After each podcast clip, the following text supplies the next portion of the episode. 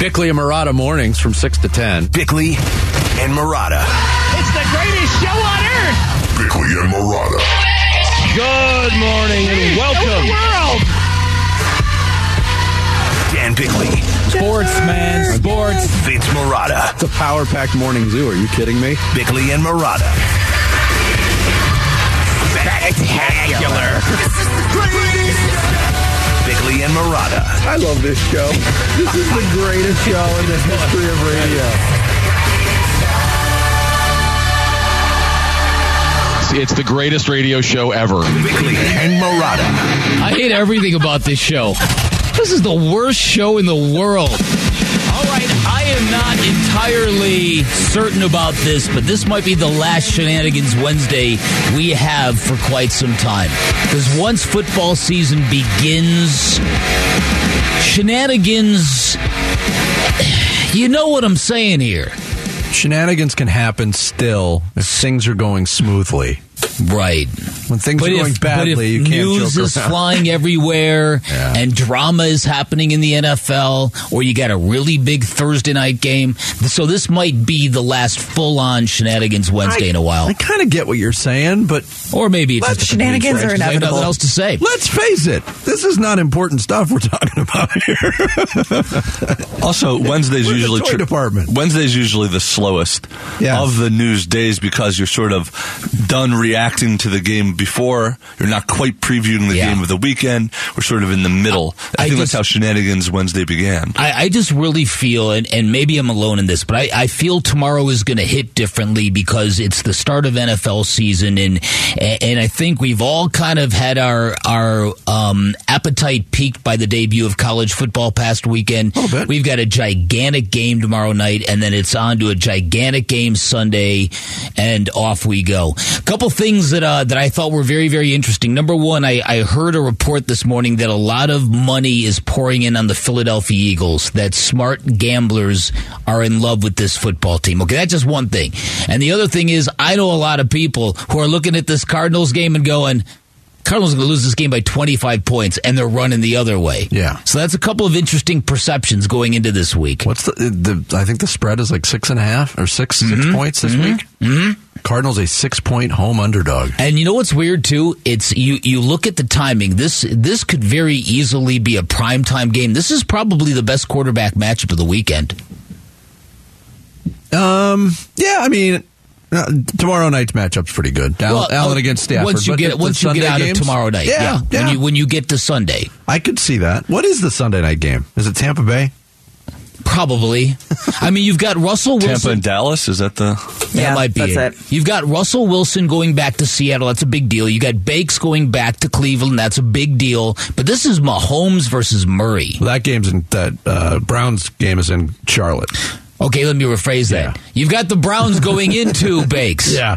That I mean, if he was going back to Cleveland, we'd be Okay. We'd be over the moon over All that. right. That'd be awesome. It um, is yeah, wackadoodle, though. I, I think you're right. I think that this. The best, yeah, it's the best matchup of the weekend. I mean, two playoff teams from a year ago.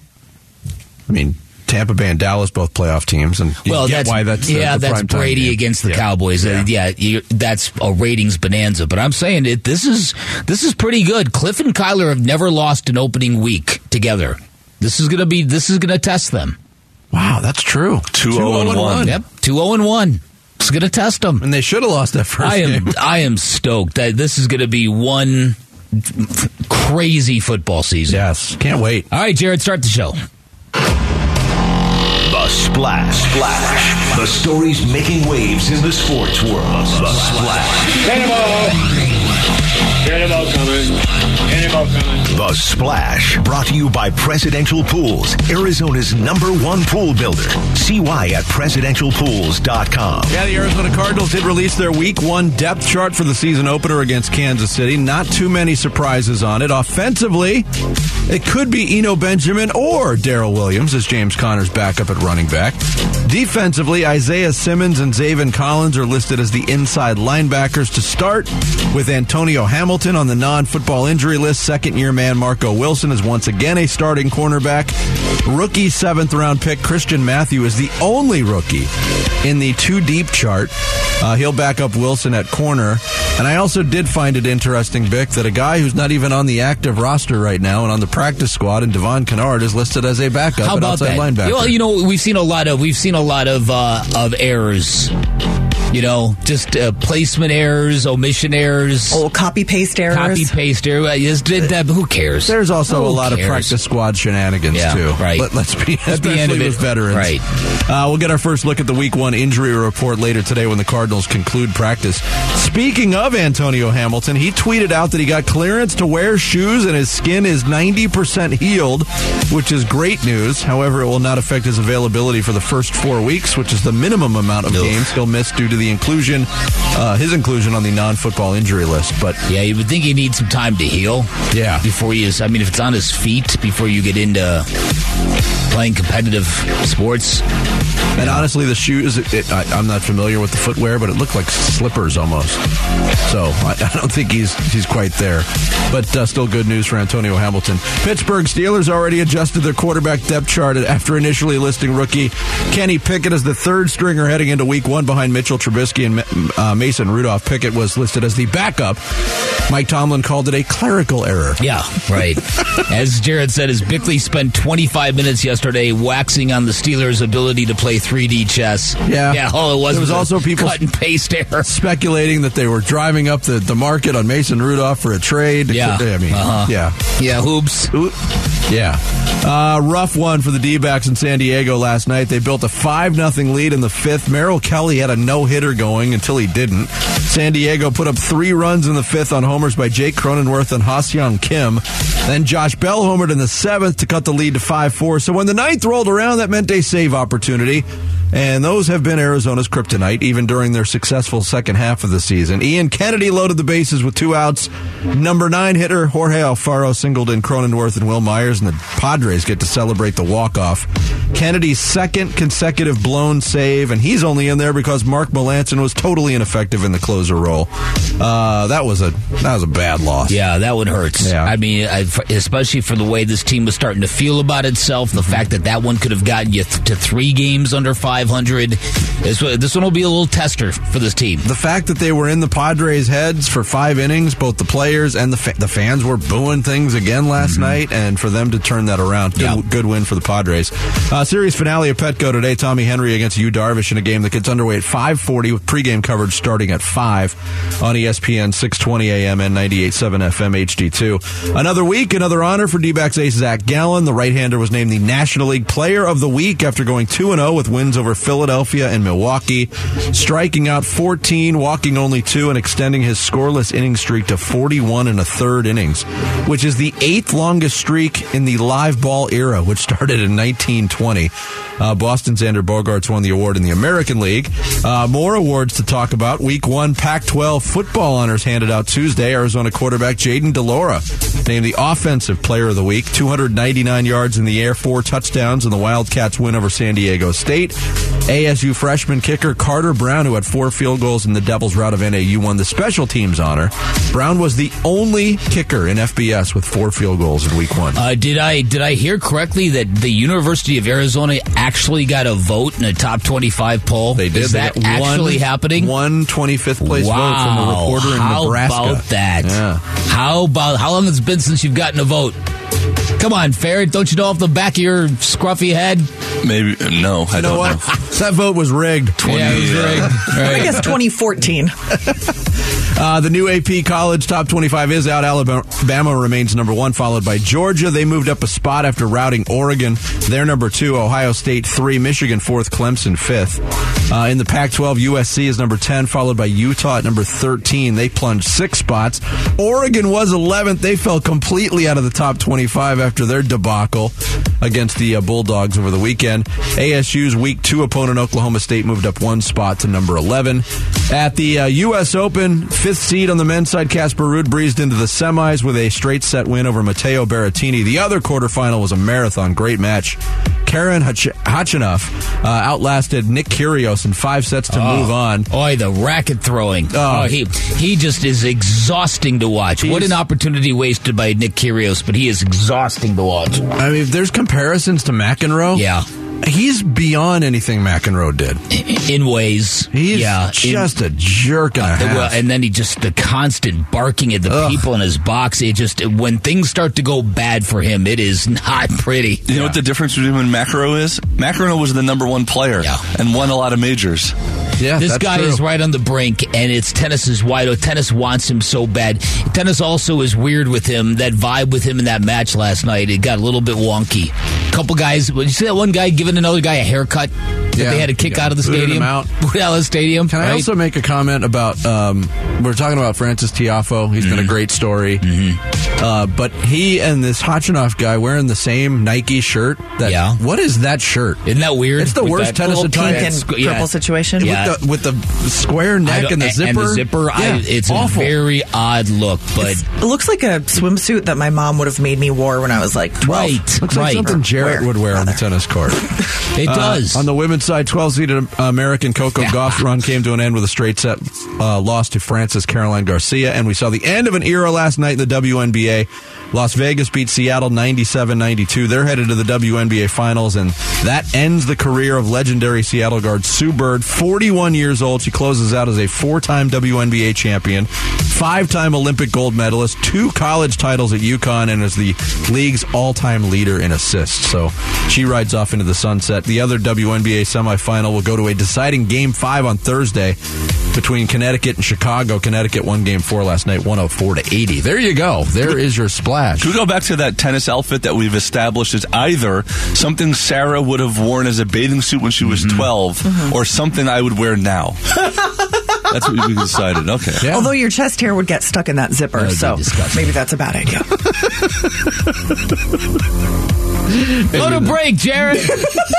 There's your splash coming up. Uh, Cardinals release their depth chart ahead of week one. We'll get into some of the details of it next. It's Bickley and Marotta Mornings, 98.7 FM, Arizona Sports Station. 98.7 FM, Arizona's sports station. Bickley and Marotta. Bickley and Marotta mornings. There's quite a few um, game time decisions, more than you'd like. There's no question, but uh, a lot of those guys are veteran players that we know know what to do, know how to play, um, know how to handle the business. So hopefully, if they can go on Sunday, they'll go and play at a high level. Kliff Kingsbury yesterday on 98.7 FM Arizona Sports Station with Wolf and Luke, their first weekly visit with the head coach. They will have that weekly visit this season as well during the uh, the midday shows. But Kliff Kingsbury talking about injuries plaguing his team, which is never a good sign going mm-hmm. into week one. And you heard it right there. A lot of game time decisions. There is, I mean, this just goes along with the theme. There's, there's this overarching theme, Bick, of the unknown with the Arizona Cardinals this year, and this availability questions are, are, are making it even more mysterious going into this. First Well, game. there's that. There's the uh, there's the fact that the uh, the methodology or the strategy to really not play anybody or expose anybody to unnecessary risk in in the preseason, uh, I think has is led to some confusion. In one way, it's good because the Cardinals do not have a lot of guys on IR, so there hasn't been a lot of these. Stop rubbing your eyes, Jared. there hasn't been a lot of these season-ending IR kind of injuries, but there's been a lot of other little kind of things that you're hoping the team can get reconciled. Then there's injuries that also may not be injuries w- at all. In the case of Marcus Golden, The only IR you care about is eye rubbing. yeah, that's right. That's right. The um, so and it also comes down to a guy like J.J. Watt. E- Exactly how is he physically? Is is he fully recovered? It's been what three weeks now, or it will be three weeks by Sunday. I think at least that. Yeah. Yeah, yeah. So, um, yeah. So I think there are more que- there are more injury question marks than you like. Even uh, yesterday, Trayvon Mullen was saying he he thinks he's good to go. He's been dealing with toe issues. So, uh, so you got your fingers crossed because the Chiefs, from what I can tell, are are relatively healthy, and this is a big game to start. As we mentioned at the very beginning, Kliff Kingsbury and Kyler Murray have never lost an opening week game. They tied in Week One in their debut against the Lions, coming back from an atrocious opening half and they've won the last couple of weeks. But this is uh, our last couple of years in opening week. Uh, and last year's was really um, one of the coup de grace of the entire season because it was so unexpected. It was so physical. It was so. Uh, it came with such attitude. What they did to go into Nashville and punch the Titans in the mouth like that. Yeah. Do was, you remember in the first part of the season how much we were praising the physicality Yeah. of the Cardinals? Oh, yeah. And how much that seemed to just disappear as the season went on? Yeah, it waned. It definitely waned. And then, and then near the end of the season, we couldn't. It was unbelievable how different this team looked at home versus how they were on the road. And and it wasn't just in the outcomes where the Cardinals, you know, again have lost five consecutive games at home. It was just the way that they played. They just seemed to be much more focused and much more physical on the road for whatever reason. Maybe it was the lack of comfort zone. Maybe it was just being on the road really sharpened them. I don't know. But they're going to have to find a way to, to kind of sustain a level of play home and road. Yet that one road loss really stood out like a sore thumb. Just going to Detroit and getting annihilated by a horrible Lions team. That was a bizarre- That was one of the most scene. strange games league wide last Yeah, year. yeah. Uh, on the depth chart, uh, a couple things stand out. Four tight ends listed on the initial depth chart, including Stephen Anderson as the fourth string. That to me does not portend great things about the health of Zach Ertz and Maxx Williams going into this game. And maybe Trey McBride has been banged up in the preseason. Five running backs, we know about that. Um, Benjamin or Darrel Williams as the uh, backup, but to keep five running backs, uh, Kliff Kingsbury was asked about that yesterday by Wolf and Luke. Yeah, you gotta evolve, man. Gotta gotta adapt and evolve. Um, yeah, it's just like I said, it, it's how it played out. Uh, all those guys earned it in, in those spots, and and um, we'll, we'll find ways to maximize them. But he also admitted that was not initially part of the plan. We did not. Yeah, we did not. Uh, we thought it would shake out differently, I, I think, but all those guys earned it. All those guys came in and, and did a tremendous job um, throughout camp, and, and we felt like w- with how that's gone at that position the last couple years here, that, that having that type of numbers was, was good for us, and uh, we didn't want to give any guy up, and, and uh, just worked out that way. Yeah, I would not expect there to be five running backs dressed on Sunday. Oh no, no, no, no! I, I, and I think that this is uh, again. There's there's a lot of luxury items on offense. You know what I mean? It's like if Yeah. if you knew Eno Benjamin Benjamin was going to have this kind of training camp entrance into year three, would you have drafted Keaontay Ingram? Would you put yourself in that position? And, and then the same thing with the Trey McBride. It, it's we're still waiting for that to look like okay. We see why you allocated that high of a draft pick too. Can I ask maybe a stupid non Yeah. non Cardinals football roster construction question? Uh, sure. Why does the rule exist that you can only dress so many players on Sunday? They make so much about a 53 man roster, Mm-hmm. and yet you don't have 53 ever on a Sunday. Why does there have to be inactives? I don't know. It just seems like a rule to have a rule, doesn't it? I don't know. I'm sure there's a reason for it. I don't know what it is. It's just why does there have to be any rules? Right. No, but I mean, like, why Yeah, does there have to be be fifty-three chaos. man? Why can't you have an eighty man? Like, Yeah. like they, you know, there's different Well, rules want- that are in don't wanna- place they for don't whatever. pay that much for Well, that- working players. for that- jerseys, there's only so many I'm sure jerseys. that's collected. That number is probably collectively bargained, but once Supply chain. I don't know. I don't know. It's hard to get all those jerseys there, and there's a lot of fat guys. There's a lot of material they need. Right, yeah. It adds up. Cost cutting. Yeah, uh, I think you're right on it, Jarrett. Uh, defensively, uh, not surprised to see the inside linebackers listed as Isaiah Simmons and Zaven Collins. We had that discussion last week with one of our guests. Would you be surprised if it's Nick Vigil and Tanner Vallejo lining up as the inside linebackers? I think, um, I think it was. Uh, I think it was Kyle Vandenbosch who we had that discussion with, but they're listed as the starters. Now the more interesting thing for me becomes Bick, especially against an opponent like Kansas City. What do those snap counts look like? Isaiah Simmons is going to play a high snap count. Yeah. What is Zaven Collins' snap count going to look like against a team that throws the ball a lot? Well, that is true, and and also you you talk about the the level of conditioning. Are are these guys really ready to go play 60, 65, 70 plays on either side of the football? Let's hope. Yeah, this is going to be interesting because the, the level of opponent, the level of opposing quarterback, the pedigree of the opposing coach, the difference in the contrast in the way that they um, approach preseason football. There's a lot in this mix. And you mentioned what? The Chiefs are six and a half point favorites? Six or six and a half. Okay.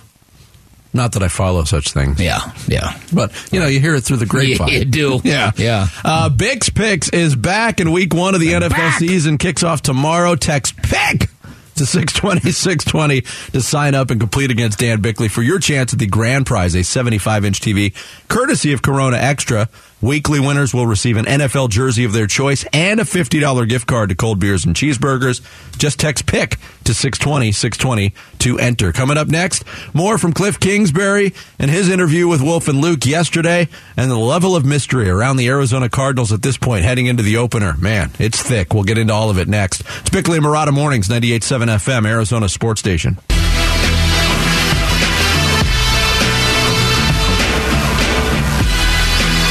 This one was tough. The Rams, the Cardinals. It came down the stretch last year as well. And I mean, sometimes adversity can bring a it, team together in the offseason. Yeah! Everybody is talking about your quarterback. He doesn't know how to study. He doesn't know how to do this. Two Pro Bowls. You're going to rally behind your guy, and you're going to have Arizona winning the division. Beautiful. Much respect. That's for- awesome. That's a big pick. Jason McCourty, Good Morning Football, yesterday on NFL Network. And yesterday we shared the sound from the Bill Simmons podcast where Simmons and cousin Sal were just ripping the Cardinals, the Vegas lines Yeah. to shreds. Uh, like, this is a guarantee they're going to be under eight and a half. They're going to stink. Talked about all the things that they did wrong. And there you see the, the opposite viewpoint. Jason McCourty saying adversity can bring teams together. One thing is for certain, Bick. The Arizona Cardinals offseason was filled with adversity. Yeah. And if Jason McCourty is right, they got a lot of fuel to work with. Well, it, listen, it, it has been really uh, a fascinating drama. It's been very veered at times. It's it's been um, very stagnant for mo- most of it. Uh, and as I said, uh, if if you look at Steve Keim and Kliff Kingsbury, the the co-architects of all of this, both of them have, have kind of had a real interesting reaction to all of it, and that is Steve Keim has kind of waved as a lot of good players have gone by him, uh, and really not jumped to make any big acquisitions, even though they've there have been some clear deficiencies on defense. And then Kliff Kingsbury has doubled down on his belief uh, uh, that you do not expose anyone to any risk in preseason football, to the point where they they canceled one of two scheduled joint practices with the Titans, which is unbelievable. But but he believes in it, and he might be right. So you throw it all together. There's a level of of not only mystery to this football team, but a but a kind of a belief that this season could go hard left or hard right. Yeah, I, I mean, I don't know if I've ever had less of a concrete idea of how the season was going to go. Now, there's been seasons like last year. I was off. I, I predicted the Cardinals to go eight and nine last year. They went eleven and six. I did not think they would be a playoff team. They proved me wrong. Um, so there was a level of the unknown last year, especially plugging in new pieces like AJ Green, JJ Watt, and the like. Uh, this year, uh, you know, uh, take that uncertainty times ten. I don't know. But but again, they made the playoffs, but they didn't look like a playoff team when the playoffs arrived, and Very that was that was part of the narrative that ew. There were people who came out of that playoff loss wondering if Kyler Murray was even an NFL caliber quarterback. And these are ex-players, analysts, and and none of us believe that. But I'm just saying that it, that the optics of this football team, it, it they they really depend on the eye of the beholder and what you think you're seeing, because we have seen power rankings as low as the low twenties. Twenties. Yeah, I've seen. Uh, I, I went through twelve different power rankings yesterday from around the country. The highest rating the Cardinals had was by Athlon Sports going into the season at number twelve.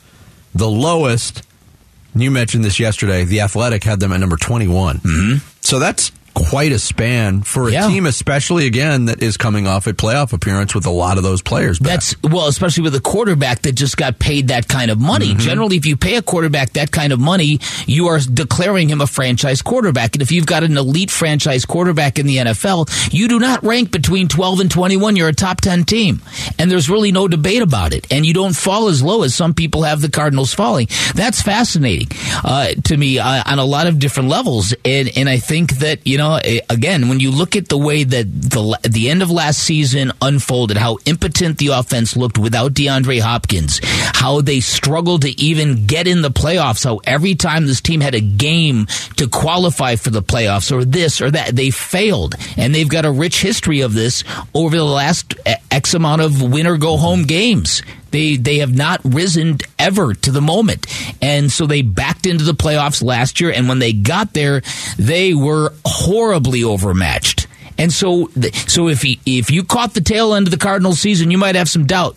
If you paid attention like we did in the first twelve weeks, te- ten weeks, you might be thinking, okay, you know what, they, they got this here. They just gotta, they just gotta get this ending right. Yeah. You know, sometimes you test endings in movie scripts, and you people come out and go, "Yeah, I love the movie. The ending, I hated it," and, they'll then they go- send it back to rewrite. and they'll they go create a different ending. ending. Yeah. Yeah. Uh, the Cardinals need a focus group. Rhett Reese. That's uh, enlist Rhett Reese to write a new ending for the Cardinals. There you go. Yeah, we should have done that last year. we should Come have to think of it. And, and then and then you've got all this other weirdness attached to this. The uh, the HBO Hard Knocks cameras. What is that going to bring to this mix? Fascinating to me. I I I, th- I think Kyler Murray is going to love it. I I'm not sure what K two is going to think about it. I mean, it's a chance for everybody to shine, or it's a chance for everybody to look horrible, depending on how your season's going. I mean, the, the, the Detroit Lions had the luxury of it being during training camp, where y- yes, people are fighting for jobs, and you get those. You you get those storylines, and mm-hmm. it's it, it's compelling, it's intriguing, and all of those things. But we've seen it, you know, what, 17, 18 times already in Hard Yeah. Knocks. This is only the second time we'll see it in season, and you saw a melt a meltdown happen in real time last year. Well, that's what the, that's what they're trying to avoid. I, I'm curious because how, how often do you see the the owner of the Lions on Hard Knocks? Well, that's a good question. You haven't. Not often. You, you haven't. How often have you seen the general manager of the Lions on Hard Knocks? You have it. It's been the Dan Campbell show. So, so to me, it's really going to be: Are we going to see uh, just how this organization, their vibe, their real vibe, it be inside those walls? That to me, I can't wait to see. Well- how buttoned up are they? Who are the charismatic figures? I Who make the place fun on a daily basis? Yeah, I think there were four of the end of episode like teasers on what was coming up, and they featured DeAndre Hopkins, Kliff Kingsbury. Uh, it was actually five. Budda Baker. There was one of Steve Keim and Michael Bidwill speaking to each other in, in the seats. And then the last one was Kyler Murray going out into the practice field. Yeah, There's I- your storylines. I, I think you'll see a lot of owner slash general manager in this production Mm-hmm. compared to other NFL teams. That's just my belief. Going back to what you said about the offense, you're exactly right. It was a it was a rocky road. It was an uneven road. Uh, with Wolf and Luke yesterday, Kliff Kingsbury talked about where the offense can improve the most. Yeah, we, we struggled down there close. Um, I think we're like 29th in goal to go situations, so I thought we moved the ball well. Uh, a lot of the year, just once we got down there, instead of kicking those field goals, as you know, you got to score touchdowns when you want to play deep into the playoffs, and um, that was kind of our Achilles heel. And then, uh, you know, third and medium situations as well. We were really good on third and long, but third and medium, the precision pass game, uh, we got to have better plans and we got to execute at a higher level. Yeah, that uh, goal to go statistic is Uh-huh. a, is a little surprising, isn't it?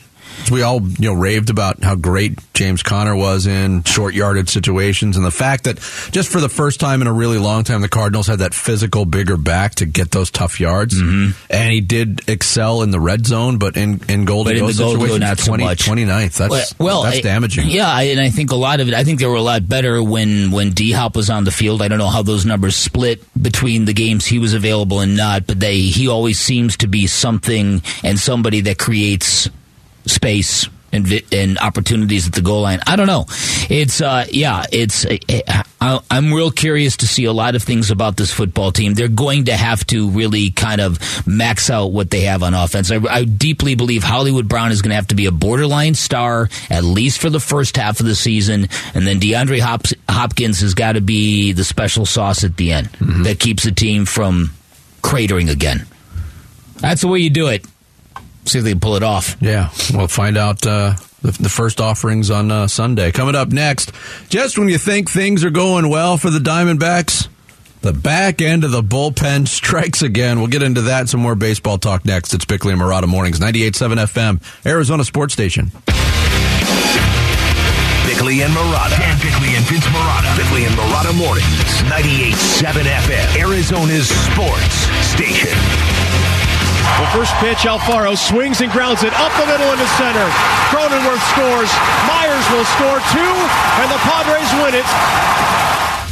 Chris Garagiola on the call. 6 5 the final from Petco last night.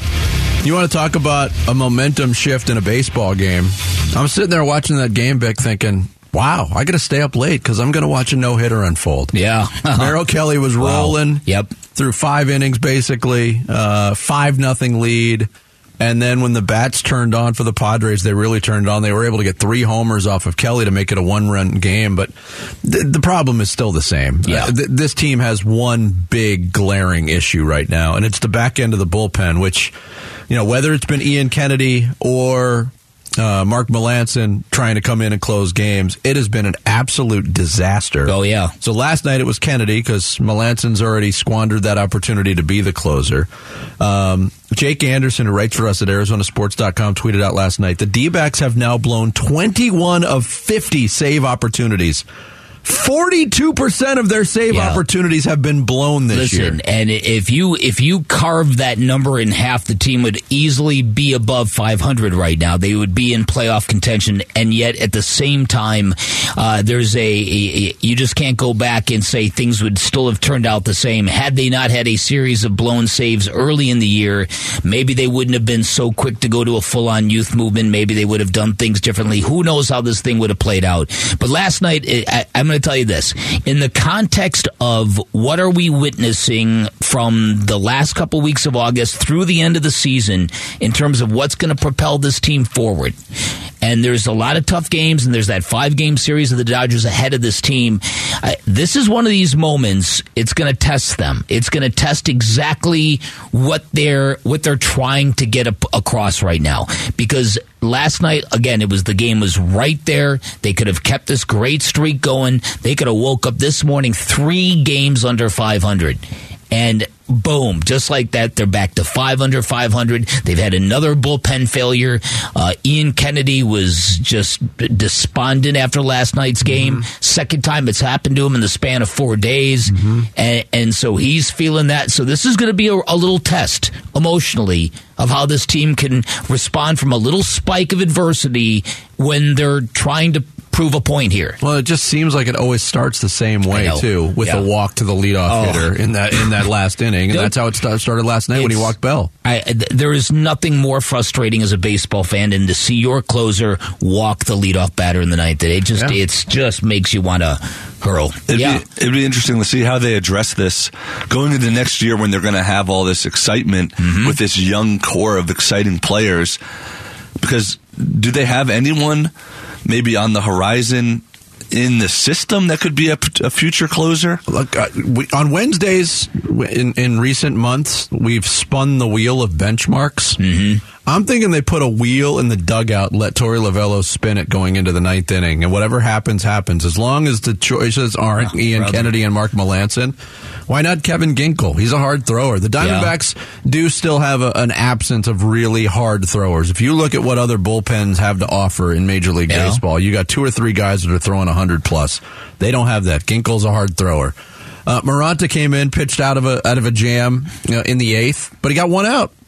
Well, what you are doing is not working right now. no. There was talk of making Mantiply the closer early, you know, a couple months ago when he was really hot. Mantiply has been very average since Oh, the All Star sure has, and even it's since been making the All Star team. It started before the before the actual game, but yeah, no, he really has been, and he, and I don't think Mantiply has got the kind of arsenal you want from that guy. I do think you need to bring some smoke. And there's no triple digit thrower in double A or triple A or something. They got a couple guys, but uh, not ready yet. But uh, we've seen so many prospects come up and and have success right away. It, it's a lot different to, to bring a prospect up Mm-hmm. Yeah. and hand him the closer role. You don't see that very often. Yeah. No, unless the guy's just super nasty. No, no, there's there, there's got to be a progression. You've got to you've got to have some success at the major league level, in my opinion, to create that swagger that you need to take to the mound. the greatest closers ever. Think of Mariano Rivera and K Rod. And Edwin started Diaz. off as eight eighth inning guys. Yeah.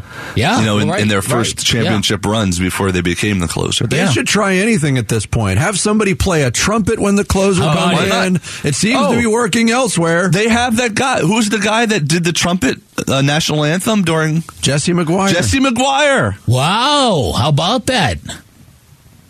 Let's do it. play a little narco. Well, no, that, Yeah. that's come up with They'd a have to come up with their own kind of thing, right? they got to come up with a different trumpet song. It's so frustrating. Did It's Luke not- Lapinski was he serious when he said he's never heard of a trumpet, Jarrett? You ever listen to Luke Lapinski?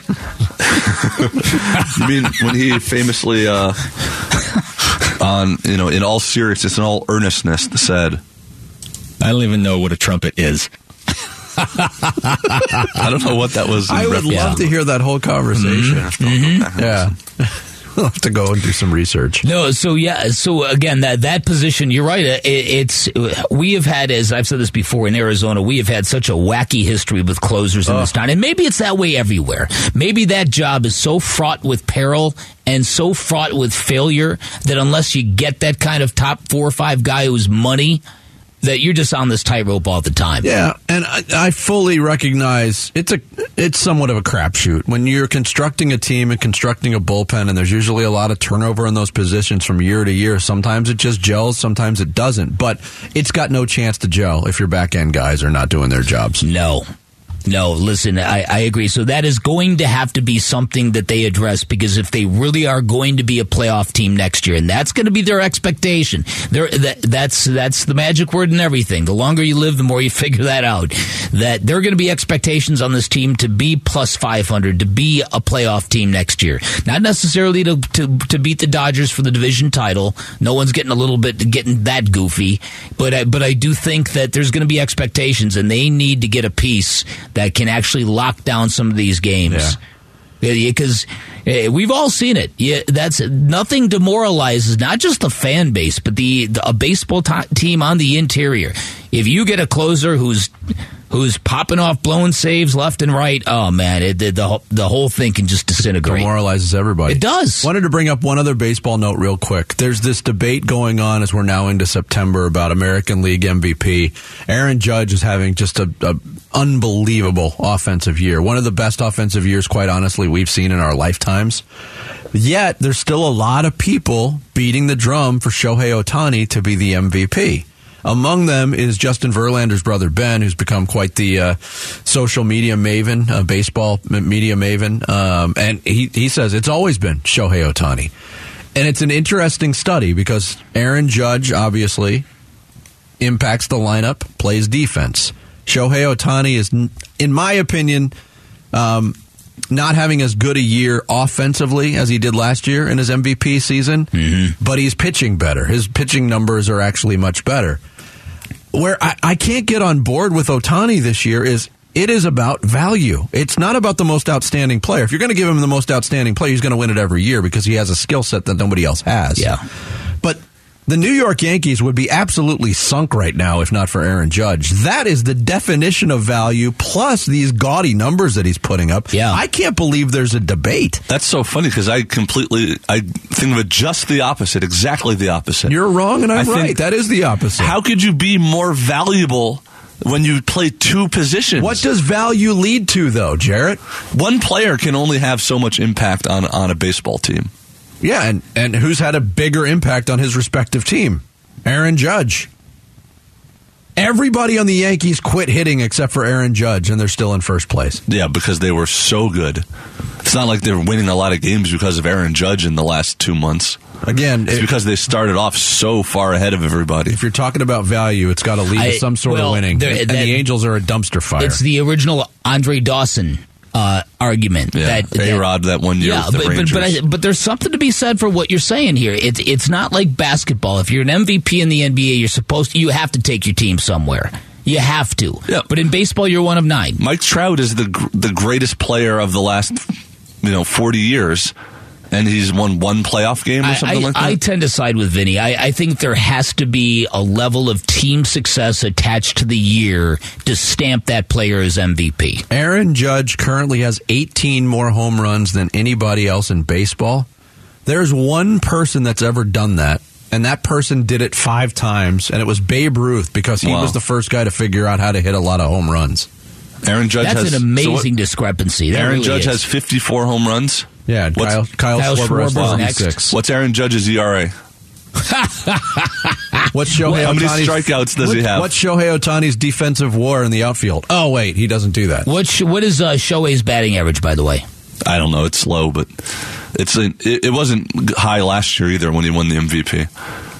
It's it's hard because like as long as he continues to play two positions, Yeah. like Vinny said, he's probably always going to be at least in the conversation in the argument that he should win every year because it's unprecedented what he's doing. Yeah.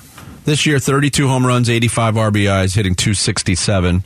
His batting average is actually higher this year. His OPS is down about 70 I points think from he's a year ago. fifth in the majors in home runs or something Yeah. like that. And his which is- his pitching numbers this year 11 and 8 with a 258 ERA, Which with 181 good. Yeah. strikeouts. Oh, I mean, yeah. it's it's remarkable what Yeah. he's doing. Oh, absolutely. But it has to lead to something for the team. I, I tend to I, I don't think it's ironclad, but I do think I tend to side with And you. those instances, A Rod, Andre Dawson, I'd have to go back and look, but those were statistical outlier years for a guy on a on a last place Yeah, team when there right. was really no other option. yeah, for that's an MVP. that's what it's got to be. There's got to be a real lack of options Yeah. for that to make it happen. Yep. Coming up next in November, we'll see the Arizona Cardinals on Hard Knocks in season on HBO, but they got their own little in-house production, Flight Plan, and their quarterback opened up in the latest edition of Flight Plan. We'll get into it next. It's Bickley and Marotta Mornings, 98.7 FM, Arizona Sports Station.